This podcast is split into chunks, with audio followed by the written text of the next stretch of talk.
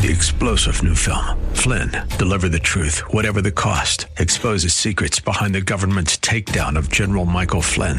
Flynn knew what the intel world had been up to. He ordered the first audit of the use of contractors. This set off alarm bells. He told the truth. He was the most dangerous person for Donald Trump to hire. They had to get rid of Flynn. Flynn, deliver the truth, whatever the cost. Available now. Watch it today. Go to salemnow.com. Salemnow.com. It's Lifeline with Jesse Gistand. He's the host of Way of Grace, a pastor and a community leader. He's a teacher and an inspiration. He's Lifeline's own Jesse Gistand. Yes, indeed, in the house one more time on this coveted Monday evening. 505 on your clock, your radio, your watch, your cell phone, or uh, whatever other gadgets you may have that keeps time. Jesse Gistand in the house, keeping you company for the next two hours. One triple eight. 367 5329 1 367 5329 I hope your turkey day was good. Mine was excellent. And then we had some post turkey fellowship uh, the next couple of days. And then I had some leftovers on Sunday. And yes, indeed, just a couple of hours ago before I headed off to the studio. And therefore am feeling quite well, quite well. I trust you are also well as well. Again, the Monday edition of Lifeline 506. This is the Monday edition of Lifeline. Tuesday, Wednesday, Thursday, Friday will be heading towards us, and I guess you'll be engaging in topics and discussions with uh, with one Craig Roberts over the issues and the uh, political events that are um, swirling around us these days, and um, I don't know.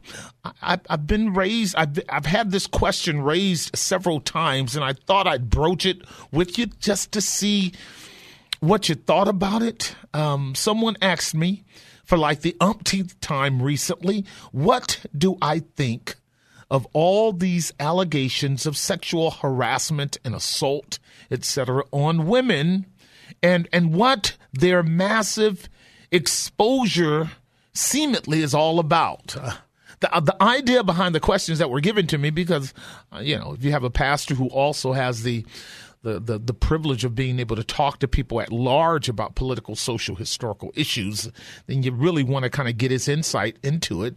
If nothing more than from a biblical perspective, a kind of prophetic perspective, a, a, an edge, if you will, through a Christian prism about some of this stuff. And I thought about it, uh, was real short with most of the people that asked me, but recently having been exposed to more frequently sort of an avalanche, if you will, an avalanche of uh, disclosure, discovery, uh, repeated um, news accounts of uh, different persons uh, coming to the forefront, or at least being um, alleged to have engaged in uh, groping or uh, sexual harassment or some bizarre, uh, inappropriate expression towards women or children, uh, etc. And I said, okay, okay, let me look at this in the same way in which we ultimately had to look at what took place with uh, the kneeling of Colin Ka- Kaepernick.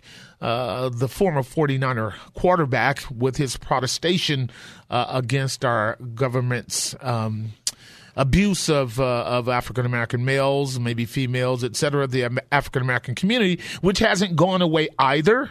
It definitely hasn't gone away, um, although the uh, NFL has begun to work around it and through it, I guess. But in the same way that that took off and sustained um, plausible consideration for many months, even breaking out into uh, larger uh, group expressions, so now has the whole issue of uh, women being abused and women being groped and women being um, disrespected.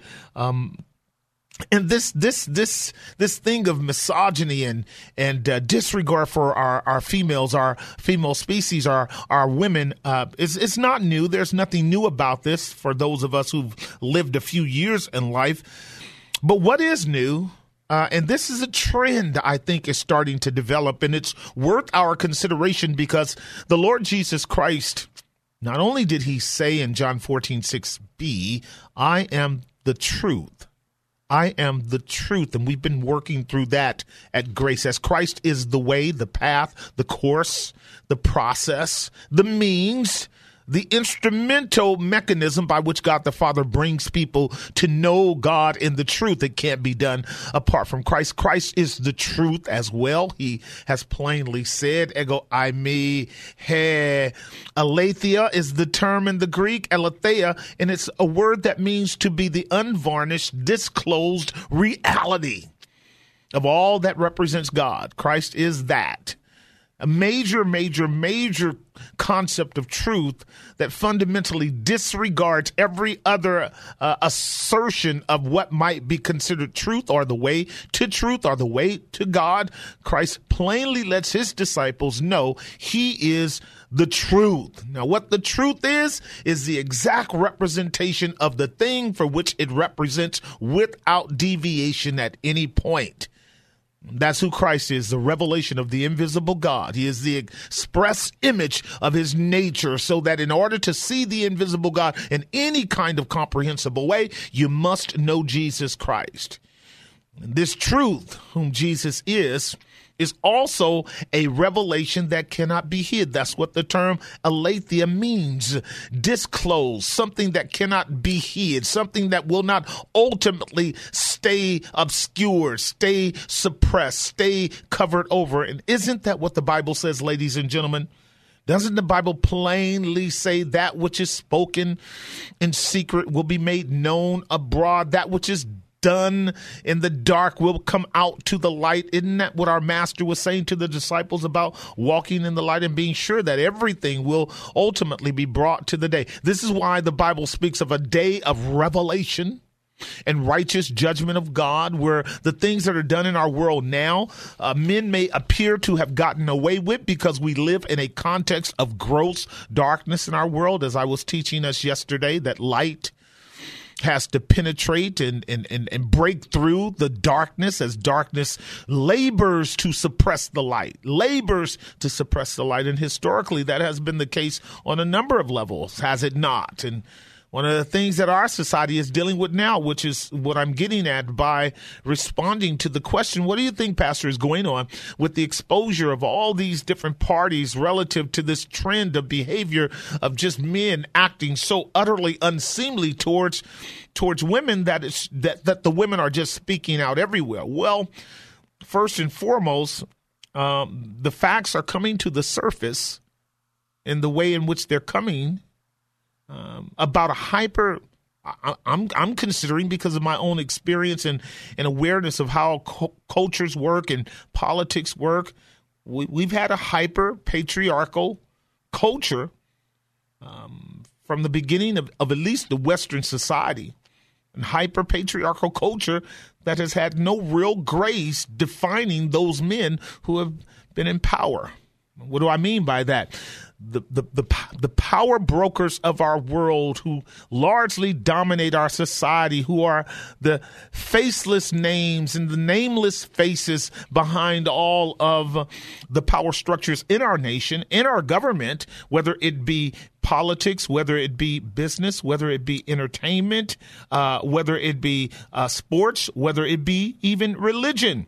I mean, we can go on and on and on. I was uh, somewhat taken aback a few months ago when Bill O'Reilly had to step down from Fox News for leg- for what was apparently legitimate allegations that were raised against him. Now here he is is the poster boy largely for the conservatives, and he has to go. But not only him, it was uh, I think one of the main owners for Fox News was also in a scandal along those lines, and then in the entertainment world, as we have Harvey Weinstein and Bill Cosby, and in politics, uh, the Clintons and and uh, Frank Franken now, this this guy who is a politician, you all know him. Franken is uh, presently being um, exposed and I'm reading some articles about what happened several years ago with George W. Bush and George H. Bush, that is the uh, George Bush the first, the senior, and him having uh, committed some some harassment and uh, inappropriate touching of women, for which he is now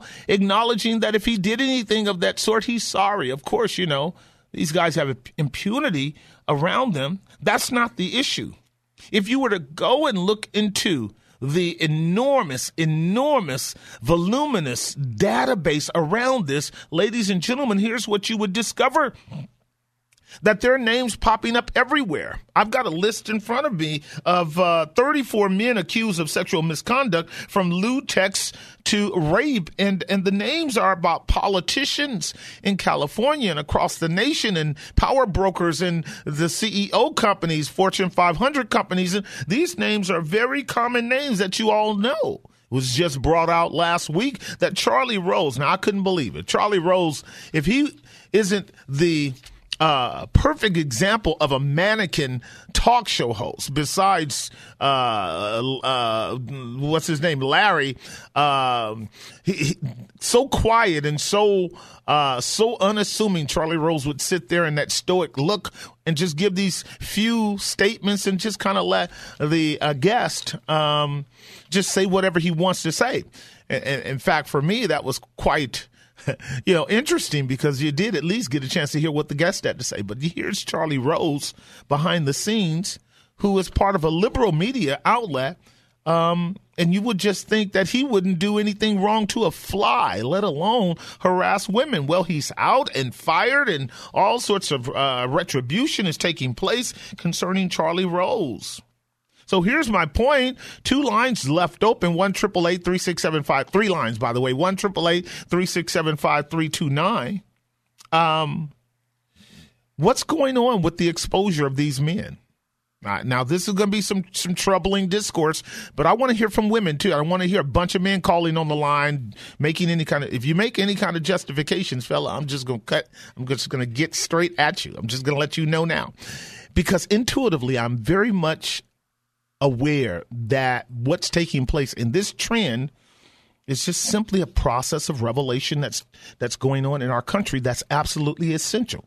In other words, you can't have a systematic practice of abuse, neglect, tyrannical control, despotic behavior, uh, sinful, graceless conduct, vile, wicked conduct, over and over and over and over in all of these spheres of power, which everybody knows as an undercurrent, and it not have a semblance of truth. I would say to you this as I've already stated, Christ makes it very plain that uh, he deals with the hearts of men. This is the, the, the the conscience, and I've told you what the conscience is. It's the answering machine with the red light flashing or the green light flashing, letting you know you have a message from God, and the message is very clear. It is appointed unto men once to die, and after this, the judgment. And you may not want to hear the volume, but you can cut the volume down, but you can't stop that light from shining and then uh, there's always a day of reckoning. So what we're dealing with here today,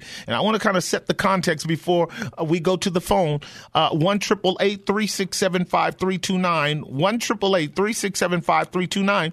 We're dealing with the topic that I think that we ought to catch up with, particularly as professing Christians, and make sure that we're on the right side of. Because inevitably, I always hear these unwise responses, largely on the part of men who are utterly uh, insensitive to, if not altogether uninformed, about the dynamics that are universal in nature around the relationship between men and women.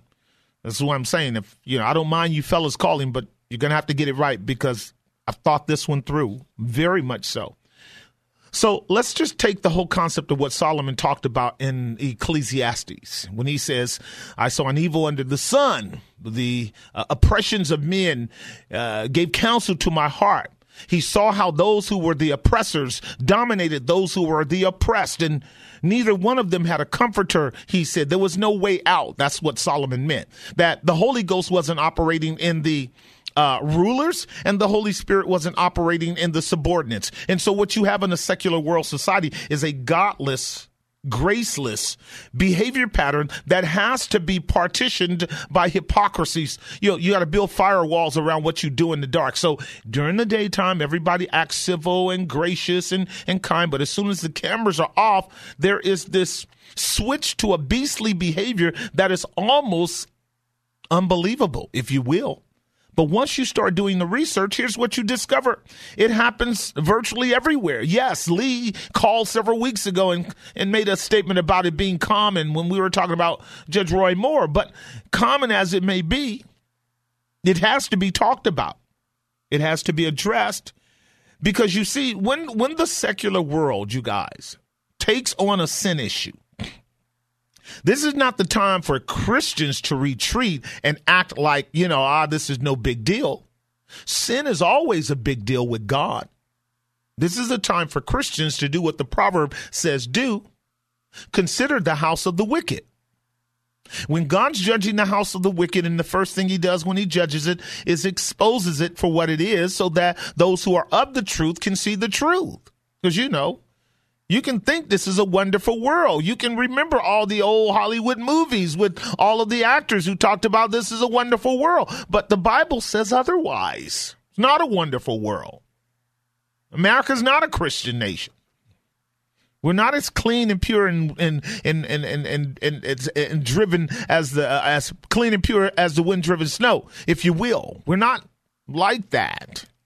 Society's jacked up. And so whenever God gives, allows a crack in the semen of hypocrisy so that the roots of the nature can start to uh, uh sprout, sprout twigs and, and, and stems and begin to expose us at our core, this is a great opportunity for us to call it like it is and begin to address it. So what I want to do as we work through our um, uh, program today is is to address what is the takeaway from what's happening. What is the lesson that we need to get out of this as Christians? What is the response should we yield to this? And how are we going to better launch our children into this increasingly corrupt society that we are in because it's increasing in its corruption? But I do want to start with what is the takeaway. Takeaway, and I got to take a breakdown. But I do want to deal with you, and I, I really want to see if we can have some grown folk conversation around this because lots of people are listening as they do on the Monday edition of Lifeline, and I want to make sure that some of us are ready for the dialogue. Like we aren't always ready for race relations dialogue. We, we're probably not ready for the issue of of uh, misogyny and a domination of the patriarchal party simply because well, as another one of the minor prophets puts it, the wicked will exercise rule over the powerless simply because they can do it. Now, if that's not, you know, just a carte blanche impunity, which blinds you to thinking that there are no consequences to your actions, that's what's going on now today. So we're in a blessed place. If we're ready to talk about it, prepare to deal with it, see it through God's eyes, give a biblical solution to it, and help our children avoid these pitfalls in the culture and the world that they, ha- that they have to go into. Because they've got to go into these spheres of education. Do you know sexual assault is rampant on your colleges? It's rampant in the entertainment industry. It's rampant in businesses, small businesses and big businesses. Why? Because like parents, so the children. This is the Monday edition of Lifeline. Lines are full. We're going to talk it through. If you don't come right, I'm going to drop you. Love you. We'll be right back. And now back to Lifeline with Jesse Gistand. All right, we'll be cleaning house if we end up at the church. We'll see. We'll see. All right, so one of the things that I'm talking about relative to this whole issue of misogyny, hyperpatriarchal domination over over um, the uh, weaker sex, because in many cases, if we were to uh, work our way through the um, the Hall of Fame or Hall of Infamy now, with all of the persons who are being accused of this, and in many cases, not just a few, but many cases, they are no longer seeking seeking to deny the facts because there's too much technological capacity to to affirm it. So basically, what you're getting with a lot of men, like the guy Casey, um, one of the actors that I was surprised about when I discovered that uh, that he was uh, messing around with young teenagers. You guys know his name. Um, he immediately just said, "Yeah, you know, I must have did something crazy when I was a teenager, and and uh, I'm sorry if I did." He knew the young man that he had, Kevin Spacey, he had uh, engaged in inappropriate behavior with, and this stuff goes on in Hollywood all the time. Again, uh, that it'll leak out by those who sort of frequent that area, and then come back into some more of the sane uh, environments that we live in, and then let us know because I've talked with many several, plenty of people who have done Hollywood. who have done politics and who have done big business and knows that this is the behavior of people who are operating in a graceless dimension. I didn't really mention the church, but we could talk about that too. Let me go to line one and talk with Karina and Lodi. Karina, are you there? Hi, Pastor Jesse. Yes. Hi. Uh, how are you doing? Are you ready to talk about my subject, or you want to talk about something else? Yes. No. My question uh, actually kind of has to do with that subject. Okay. Because as you know, I work at the county hospital, um, and so I ran into, unfortunately, a few patients that, you know, were violated. Um, Were they the women? the- uh, yes. Okay. and the fact that the Menendez brothers was on, and then I saw the Elizabeth Smart movie documentary, Sure. and then the one about the girl in the box. Sure. It all had to do with women being violated, tortured, um, you know, just disgustingly, just you know, dehumanized. Absolutely. And when, and when I saw especially the girl in the box and Elizabeth Smart, that really further disgusts me was the fact that her kidnappers and torturers and rapers, they would actually use the Bible to, um, I guess, kind of get that proof seal of approval that what they were doing was correct and the fact that they were treating them as slaves. They used, you know, biblical verses regarding slaves and, you know, forcing them to be good slaves. Um, and so I was just even further disgusted. And so I wanted to ask you for uh, your advice on how we, as believers, can, what words or verses could we use to console, encourage, you know, people who have been violated. Um, Right. I mean, I can't even imagine how even just the act itself can already affect your faith. And even furthermore, if someone is using the Bible Sure. to actually, you know, even to corrupt the Bible to kind of, you know, even use that as a way of a, a seal of approval in God's eyes, or even try to convince you of that. You know, I mean, I don't. It's just really upsetting, and so Right. and the fact that it doesn't just happen everywhere. You know, it happens in people's homes. It happens, you know, in the foster care system. I mean, it happens everywhere. Right. But and but to sex trafficking is a million billion dollar business. So obviously, you know, men are, you know, supporting, and there's a reason why there is that type of business. Mm-hmm. Um, and unfortunately, it's not even our girls and women at stake, but our boys as well. right. Um, and so it is a very, you know, alarming.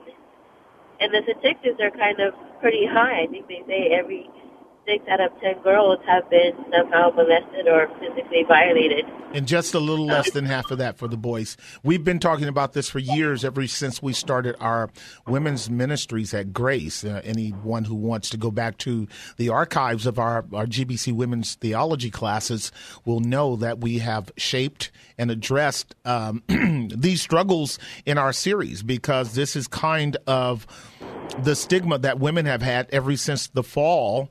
Um, Satan utilized the scriptures, twisting the scriptures, distorting the scriptures, as these wicked men do in Genesis chapter 3, verses 1, 2, and 3, actually verses 1 and 2, to distort the authority of God and justify usurpation of God's authority, both in himself over mankind and, and mankind over God. So, twisting of the scriptures has its roots, as you learned on Sunday, in the one who of whom Jesus said there is absolutely no truth in him at all, and that is the devil.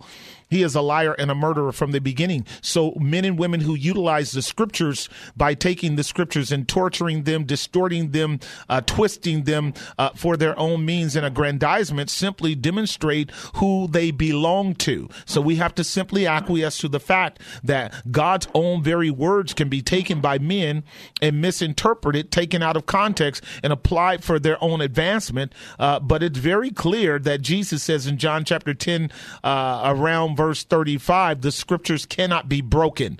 34 or 35, the scriptures cannot be broken. That is, they cannot be taken out of context, employed for one's own greedy aggrandizement, uh, and, and yet be uh, asserted as the truth and word of God. So that's the first thing I say. If I would run across someone who was afflicted by or abused by someone who would argue scripture, as was the case for the slave mm, uh, owners who did such things to uh, the slaves uh, uh, that were brought to Amer- to the Americas um, in the uh, uh, 14th and 15th century, uh, under the assumption of, of authority and wanting to bring uh, the the Africans into uh, bondage to Christianity at force, using the same arguments uh, and, and, and, and, and fallacious interpretations of Scripture, as Genesis chapter nine, the curse on Ham being black people being slaves. All of those are twisted, hyper uh, uh, uh, uh, superiorist uh, interpretations of Scripture, and we've already dealt with that at large as well. So, what I would say to the person who is struggling with how is it that my uh, abusers could use any holy book or any righteous statement or any uh, righteous principle as a grounds for uh, exercising uh, abusive uh, privileges um, or um, acts against one. Um, it's simply because there is a devil, and the devil is a liar from the beginning, and he never abode in the truth. John eight forty four. Uh, secondly, the way to respond to that loved one or that person that you're caring about in that in that way is to let them know that God very clearly lays out that vengeance is his, he will repay. There's a day in which there is a reckoning for all forms of evil. That's again given to us in Romans chapter 12, around verses 16 and following. Vengeance is, is, is mine, I will repay. It comes out of the Old Testament, not hard to find at all. And then again, the Bible is very clear that the wages of sin is death. Romans 6 23, Hebrews 9 27. Again, there's a day appointed um, uh, where men will be judged by God. And so what we do is we let them know that people will not get away with it. And sometimes they won't get away with it in this life, but they certainly won't get away with it in the life to come. Here's a here's a point around that, Karina. Before I go, um, when people are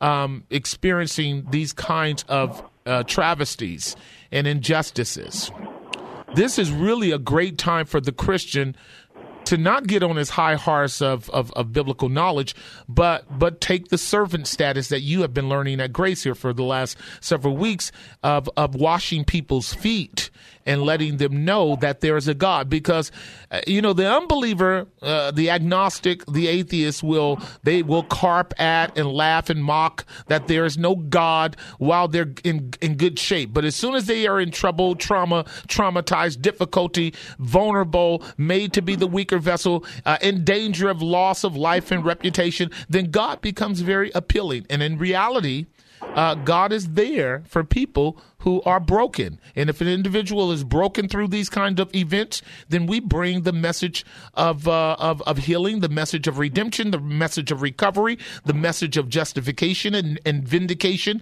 for all unrighteousness to them so that they might see their need of Christ through it. So does that help you a little bit? You know, definitely. But you know, it's just kind of hard when, you know, someone has endured something like that to kind of, you know, really find the words to really console them other than just say you're sorry. But and then and then no, it's a little bit more. So I want you to get a hold. I do have to take a break though because we're overdue. There's a little bit more, and and really going back to some fundamentals, recognizing the deep emotion, emotional woundedness. The first thing I would say to them, and they may not get it, is I'm praying for you. I'm praying for you. It's a it's a it's a it's a presupposition that there is a higher power that can help them when obviously the court system and other things have let them down. I'm praying for them, and then I would say, um, um, you know, justice will prevail, and if I can demonstrate that in society by justice prevailing in other cases, I would do that for them as well. But then I would certainly let them know that the Bible says, "Vengeance is mine; I will repay." There is a God who will deal with that kind of evil and disobedience that happened to you or anyone else uh, uh, as a matter of fact, because we're all created in the image of God, and God will take vengeance on all forms of evil. And even though that person may not believe in God or know God, that becomes a kind of comfort that at one time or another, if they're in the right space and in the right position, they'll receive it. So don't feel inadequate with sharing those kind of biblical texts because God knows how to take his word and make it relevant to their life, no matter how despairing they are at the moment. Thanks, Katrina, for the call. Karina, sorry. Thanks, Karina, for the call. I've got to take a hard break, way overdue. One line open, one triple eight three six seven five three two nine. We'll be right back.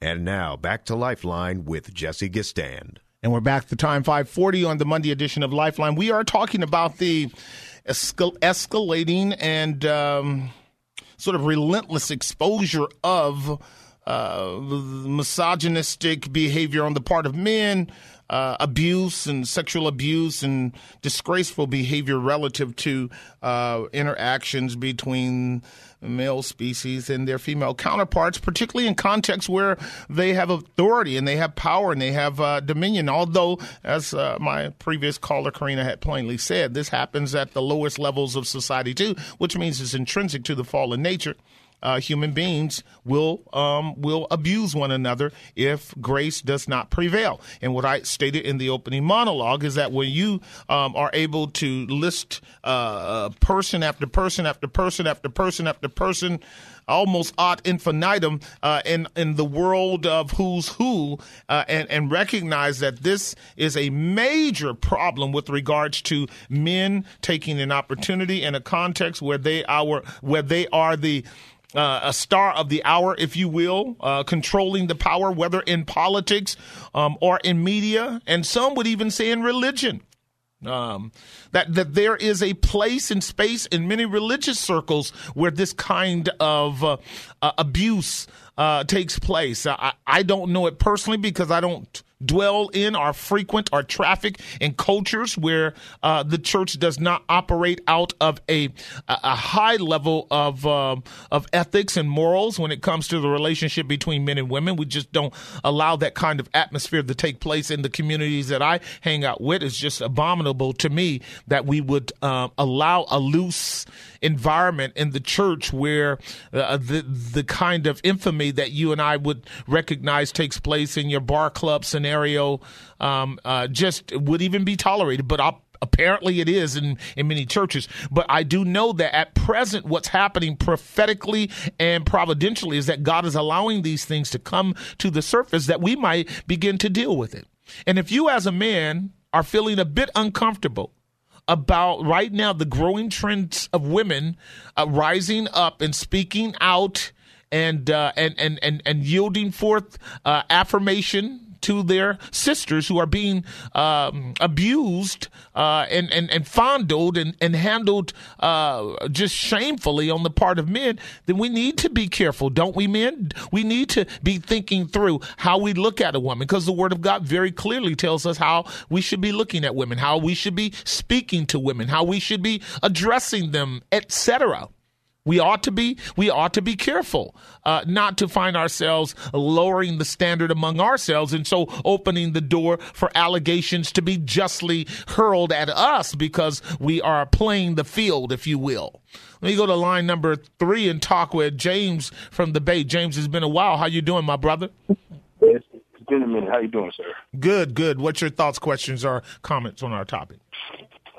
Okay, I will. No, no, I'm just uh, sitting here listening to all what's going on. I got to get back out there and see, but I just want kind of want to chime in on what's been going on. We know for a long time what's done at the top is done on the bottom in masses, and I had to remind the sister who, I guess, I was walking by. As I walked by, she gasped because she was looking at, you know, at her phone at when one of the I don't, they come out so often now. I don't know which one it was about the allegations of uh uh, sexual misconduct. Let's just put it put it that way. Right. And I had to remind her that that remember remember where you live. We probably live in the most sexually immoral country on the planet.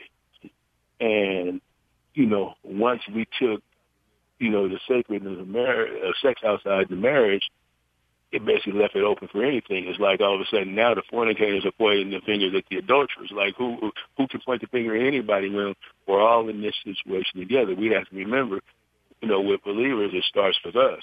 I mean, you didn't bring up, I mean, you did mention the church, it, it, and the church doesn't get a pass on this. You know, we, we have to understand what times we're living in. And if we don't do it God's way, then the only thing left is what we see happening out there, whether it be in uh, mainstream America, whether it be in politics, government. You see it. I mean, entertainment, sports, you name it. and you may use the term before, exposed. That's the only thing that I think what's happening right now. As just the only thing difference is, is it, it is exposed. Before you had to go through uh, a process to, you know, talk about this sort of thing, to you know, to, uh, to you know, to, to confront somebody. Now you just you put it out on media, put it out on social media, and you know, there, there's nowhere to hide anymore. And now the response is to the people being accused. They know that if they just basically own up to it, it goes away a lot easier as opposed to seeing, as opposed to denying it. Absolutely. And, I mean, you know, it goes away. But then the other hand is, I don't think a person should be thrown under the bus on an allegation or an accusation alone. I think it needs to be, you know, a person has to have their day. If a person backs away and says, responds and says, well, I didn't do this, you know, I want my day, then okay, but you know, a lot of people are backpedaling or they just they're just accepting the fact that okay, I get it. I'm gonna roll over, you know, uh I'm gonna fall on the I'm gonna fall on the sword, okay, I did it. Okay, you know, let's move on. But that's still not addressing the issue that we have, you know, as a nation, as a people that we're we're we're morally and sexually corrupt, and and we have to do something about it. Right. Well, here's the way I, I, I this is my take on it as I have regarded what you what you said, and a lot of what you said makes total sense. Uh, when we talk about an issue being brought to the forefront, we have to consider providence. And when we consider providence, what we are considering is that the move of God to allow a thing to begin to be brought to the social awareness and consciousness of a society is the beginnings of addressing a thing from the standpoint of our uh, accountability, our uh, moral and ethical responsibility, and and the searching of every man's heart relative to the deed. I'll use the example of Judges chapter 19, where the uh, where the Levite had a concubine whom he retrieved from a very precarious scenario, and as he was headed home, he went into one of the cities of Belial. This Judges 19 corresponds to Genesis 19 with the Sodom and Gomorrah event, and um, and the, the the homosexual community come running up on the door to beat the door down for uh, for the Levite because they wanted some strange flesh, and uh, the Levite ended up giving his uh, concubine who had been playing the whore all along to them, and and they abused her all night long, and she barely made it to the threshold of the door. Uh, Judge, uh, Judges 19 says, and what the Levite did was cut her up in 12 pieces and sent her down the river. It became a type of uh, a news blast, a type of Facebooking and texting and and emailing and all of your uh, news media outlet resources by which every one of the tribes had to now face James, what was being in the dark, as you were stating. When it's done in the dark and you can't quickly bring it to the light on a large level, then men have a tendency to continue to prevail in it. As Solomon said, uh, when evil is not executed speedily, on an evil work, then it's wholly set in the hearts of the sons of men to do evil. But when God uh, allows for it to be put on blast as it is now, it is important that we take the opportunity as a Christian culture, particularly if we have the voice to dialogue about it, to address it and to make sure that we uh, cover the salient areas of the issue. One, I agree with you. Yes, it goes on in the high places and in the low places. That's true. We will acknowledge that. It's not exclusive to the power brokers as the leaders, so are the people. As the parents, so are the children. As the preacher, so are the parishioners, if you will. We got that. But the thing that we want to also make sure that we do is take the opportunity to bring to bear the full range of scriptural truth so that we can all search our hearts, make sure that we know how close in proximity we are to bad behavior and then begin to draw back from it ourselves since God has, in a blessed way, allowed the subject to be brought up in a more general and a social sense instead of on a personal sense.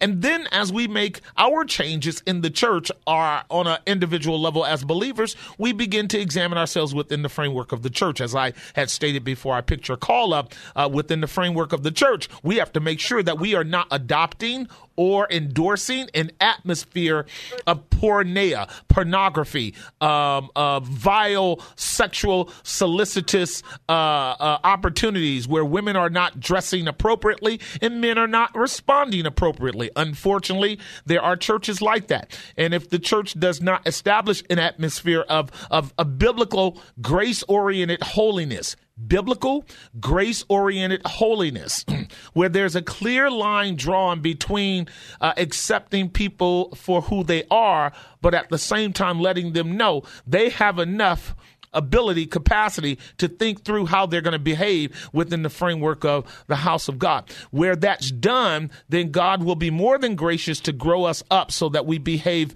more appropriately and become attractive to the world. The other area in which I am stating this, and then I've got to take a break as well, uh, James, is that uh, largely when I deal with public social issues like this, I am thinking about my grandkids or my daughters, particularly in this case, my daughters. I'm thinking about my last one who is graduating this year and she will either go into the military or she'll go straight into college.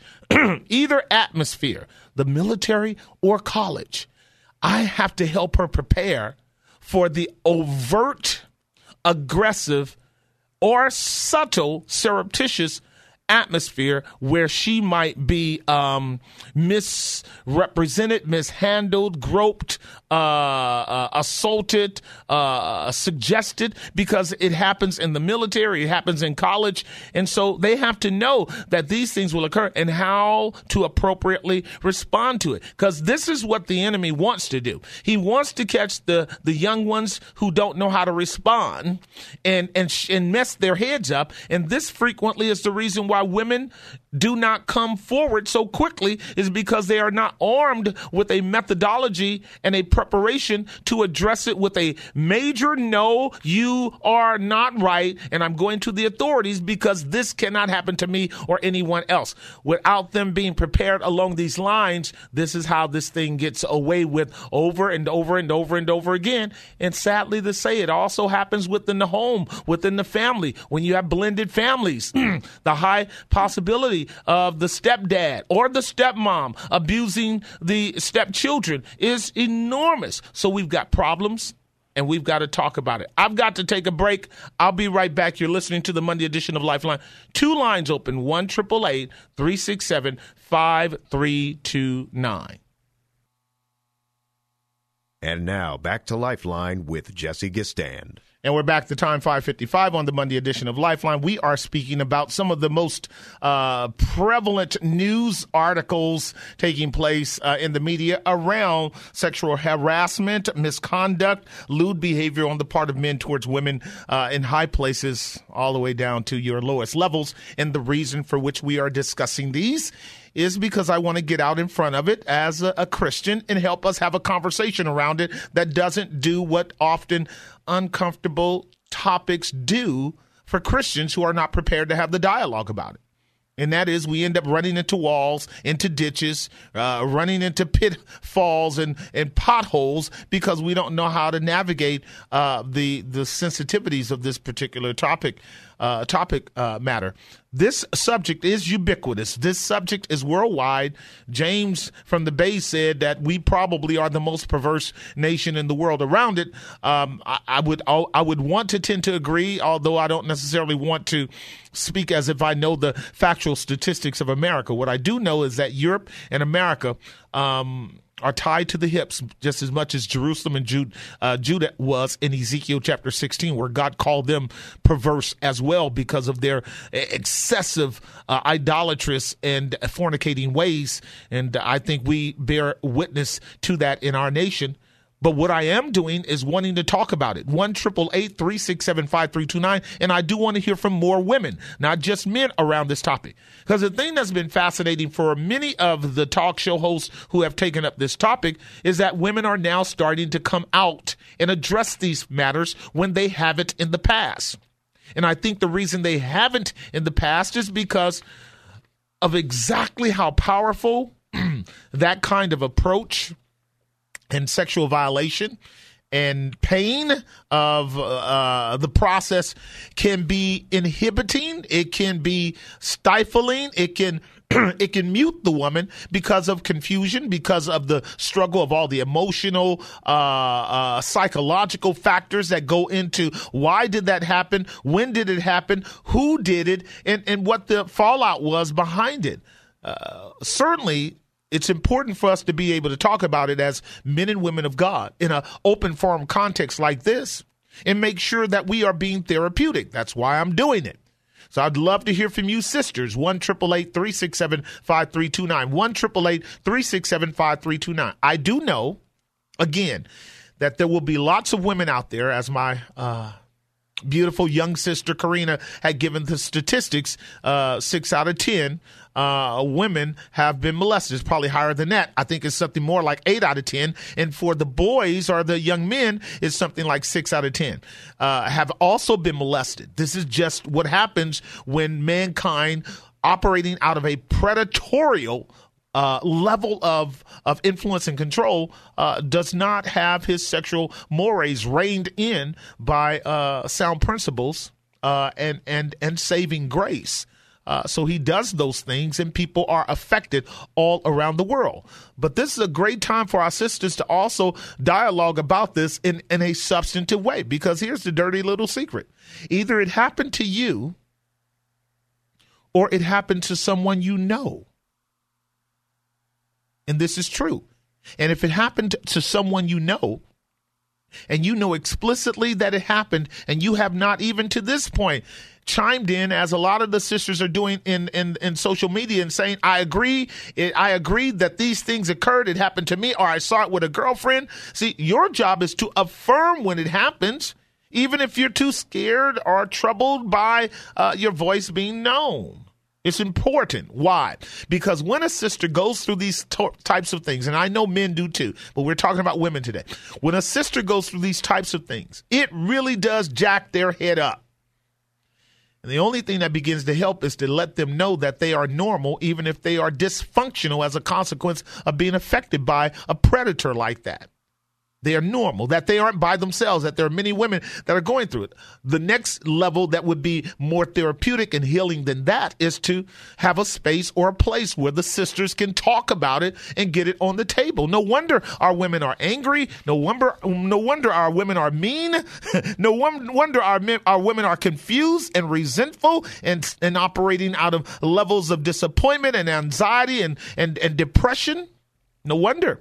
Not only are they dealing with the hormonal stuff, for which my sisters know I call them crazy and they understand what that means because they affirm it as well, but then to have to deal with all of the hormonal stuff of being a woman, to be pressed upon and dominated by and, and, and, and abused by uh, a, a, a monstrous male in the context of what we're talking about, and then have no outlet uh, it makes it difficult for women to come into full maturity and blossom in their calling in a healthy way. Would you not agree? All right, let me quickly clear the lines. Let me go to line number uh, four and see if I if Jeff got something sensible to say about it. Jeff from San Carlos, what's your question or comment or observation about what we're talking about? Yeah, I went to the more secular and social side of the family, so I kind of knew what I was going to be dealing with. And I kind of told myself I ain't getting into nothing. I told, hey, no religion or politics. I'm just here. Fine. Then all of a sudden, hey, let's celebrate religion, how it messed up this country. And it's like, wait. And all of a sudden it starts. Then I have to start every subject you're talking about. I had to deal with, explain myself in a way where, you know, I have to tread lightly on this because I wasn't the most moral guy and it wasn't that long ago. So I can sit here and explain I don't agree with this, but none of you ever talk about abortion. Well, that's different. I, no, no. you got to look at everything. You can't just say this is immoral and this is it's hypocritical. And well, that's just your. I had to explain my faith. You know, the, I go, you guys are talking about religion. What I believe ain't a religion. What are you talking? And then I got to explain all this. No one ain't gonna believe it, and it's just, just you're not even making sense. Now, what's sense have to do with it? You know, that's what faith is. Anybody could be moral, but believe in something you can't see, and that's faith. So, you know, you could be an atheist and be, be moral. And I could sit here and say, I've done some things that I ain't real proud of. And it's like, Jeff, why do you worry about this? You probably ain't going to be here that long. And I go, yeah, that's the right. I don't have a family. I'm the only one who does. But I worry about the future for our future generations. And you guys got families, and you're the guy. And I, you know, I heard the kids going, "Oh, you're white supremacist," and the littlest one goes, "White people have never experienced racism." I go, "Excuse me, I'm a victim." And I got to explain to this little one things that I had to experience. It's like, boy, this is crazy. And then finally, I just said to this guy, I go, okay, debate's over. You can pay me. He goes, for what? And he goes, I charge for my debates. He goes, yeah, but I won. I said, nobody Jeff, won. Jeff, yeah. thanks for the call, brother. Blessings to you. Uh, Blessings. Let me go to line one and talk with uh, P from line one. P E P R P R from line one. And we'll go with that. Hi, P R. Hi, Pastor Jesse. How are you? I'm great. You want to talk about my subject?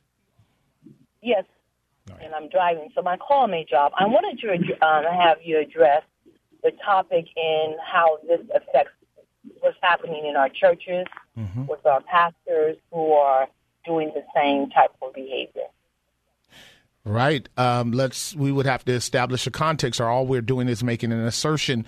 And I was waiting for a call that may want to go there from the standpoint of experience, and uh, we we may be able to do that um, because again, uh, one of our callers earlier, James said, you know, um, we can't just simply be uh, commenting on what's going out there in the secular context when, in all likelihood, and I'm I'm certainly sure sure it's true, PR, that it's happening also in our churches, and if it's is, then a sister ought to call in or a brother ought to call in and say, hey, just like it's happening in the secular context, it's also happening in the church, and let's talk about it. I'd be more than glad to talk about uh, why these things happen and, and, and what we need to do to make sure that they stop happening as is taking place in the secular context where they're speaking out. Social media is loud about it. The uh, your media outlets have to talk about it because once you get an avalanche of, of persons rising up saying, "Hey, there's something wrong. There's evil taking place. There's sin taking place," they can't totally ignore it without uh, being uh, legitimately charged with dereliction of duty so it would be the case for the church. If we sit back and kind of either, you know, blow this off as if it's, well, because it's happening in the secular world, it's not happening in the church, it's not our business. Nothing could be further from the truth. I'm sure you know this. It's probably as systemic in the church as well. But in a lot of time, in a lot of ways, and a lot of times, the church does not know how to just address a thing that's factually present in the church as well. So, do you know of a scenario that uh, we might use as a premise or do we want to let our listeners call in and help us uh, establish a context in which to talk about it from the standpoint of the church? Well, I have um, personal experience as well as also have um, women in the church that come to me in regards to this particular experience, right. the unbalance and the unequal of power, and how churches oftentimes um, dispel the women out of the church or make it as if it was the woman's fault. Right. Um, especially when you're dealing with new Christians and people who are coming into the faith and they're looking to the pastor as being their leader, right. and the pastor takes advantage of that position and that role. Um, and so I do know of a ministry that was once in existence called Tamar Ministry out of Danville. Mm-hmm. I don't think that they're still in um, business mm-hmm. or in ministry rather, but I would like to have, um, if you know of any particular ministries that are dealing with women who have been sexually molested or um, um, even raped by their pastors or even being pulled into that type of a relationship. Um, any um, resources, I would truly appreciate that. Absolutely. Do you listen to the program frequ- frequently? Yes, sir. I've Okay, good. Church. Uh, what's that? Yes, sir. I've been at your women's ministry. Okay, excellent. So here's what we're going to do. I'm going to take a break now, um, and, and I'm sure somebody's going to call in and, uh, and and help further advance this proposition, and then we'll talk about it. I will speak to what I believe um, should be the appropriate response to that kind of behavior, that atmosphere that you're talking about, and then we'll do what we can to um, discover the ministries that are speaking specifically to these kinds of criminal uh, practices that have been uh, levied against our sisters. Uh, thank you for the call, my dear sister, and the Lord bless you deeply and profoundly and extensively uh, around these areas because um, it's deep. It's deep, deep, deep, and it's extremely painful. Uh, we're going to take a break. One triple eight three six seven five three two nine. Two lines open. One triple eight three six seven five three two nine. You heard our dear sister PR, PE rather, calling in and chiming in on that subject. We're going to talk about that when we come back because, of course, you know I know something about it being in the pastorate. Um, it's a shameful thing when it does occur. Um, and we may be able to do some ministry here in a moment. We'll be right back.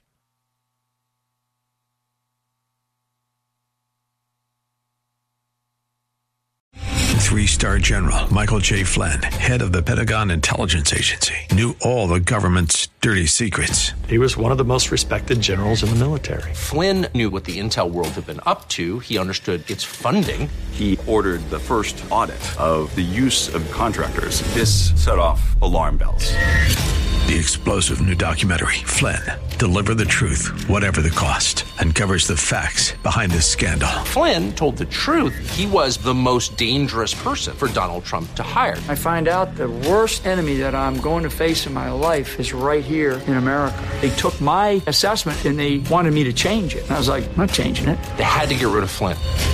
With in depth interviews, archival footage, and never before seen personal records of the man behind the headlines. I just felt like I was drowning. Flynn, Deliver the Truth, Whatever the Cost. Available now. Watch it today. Go to salemnow.com. Salemnow.com.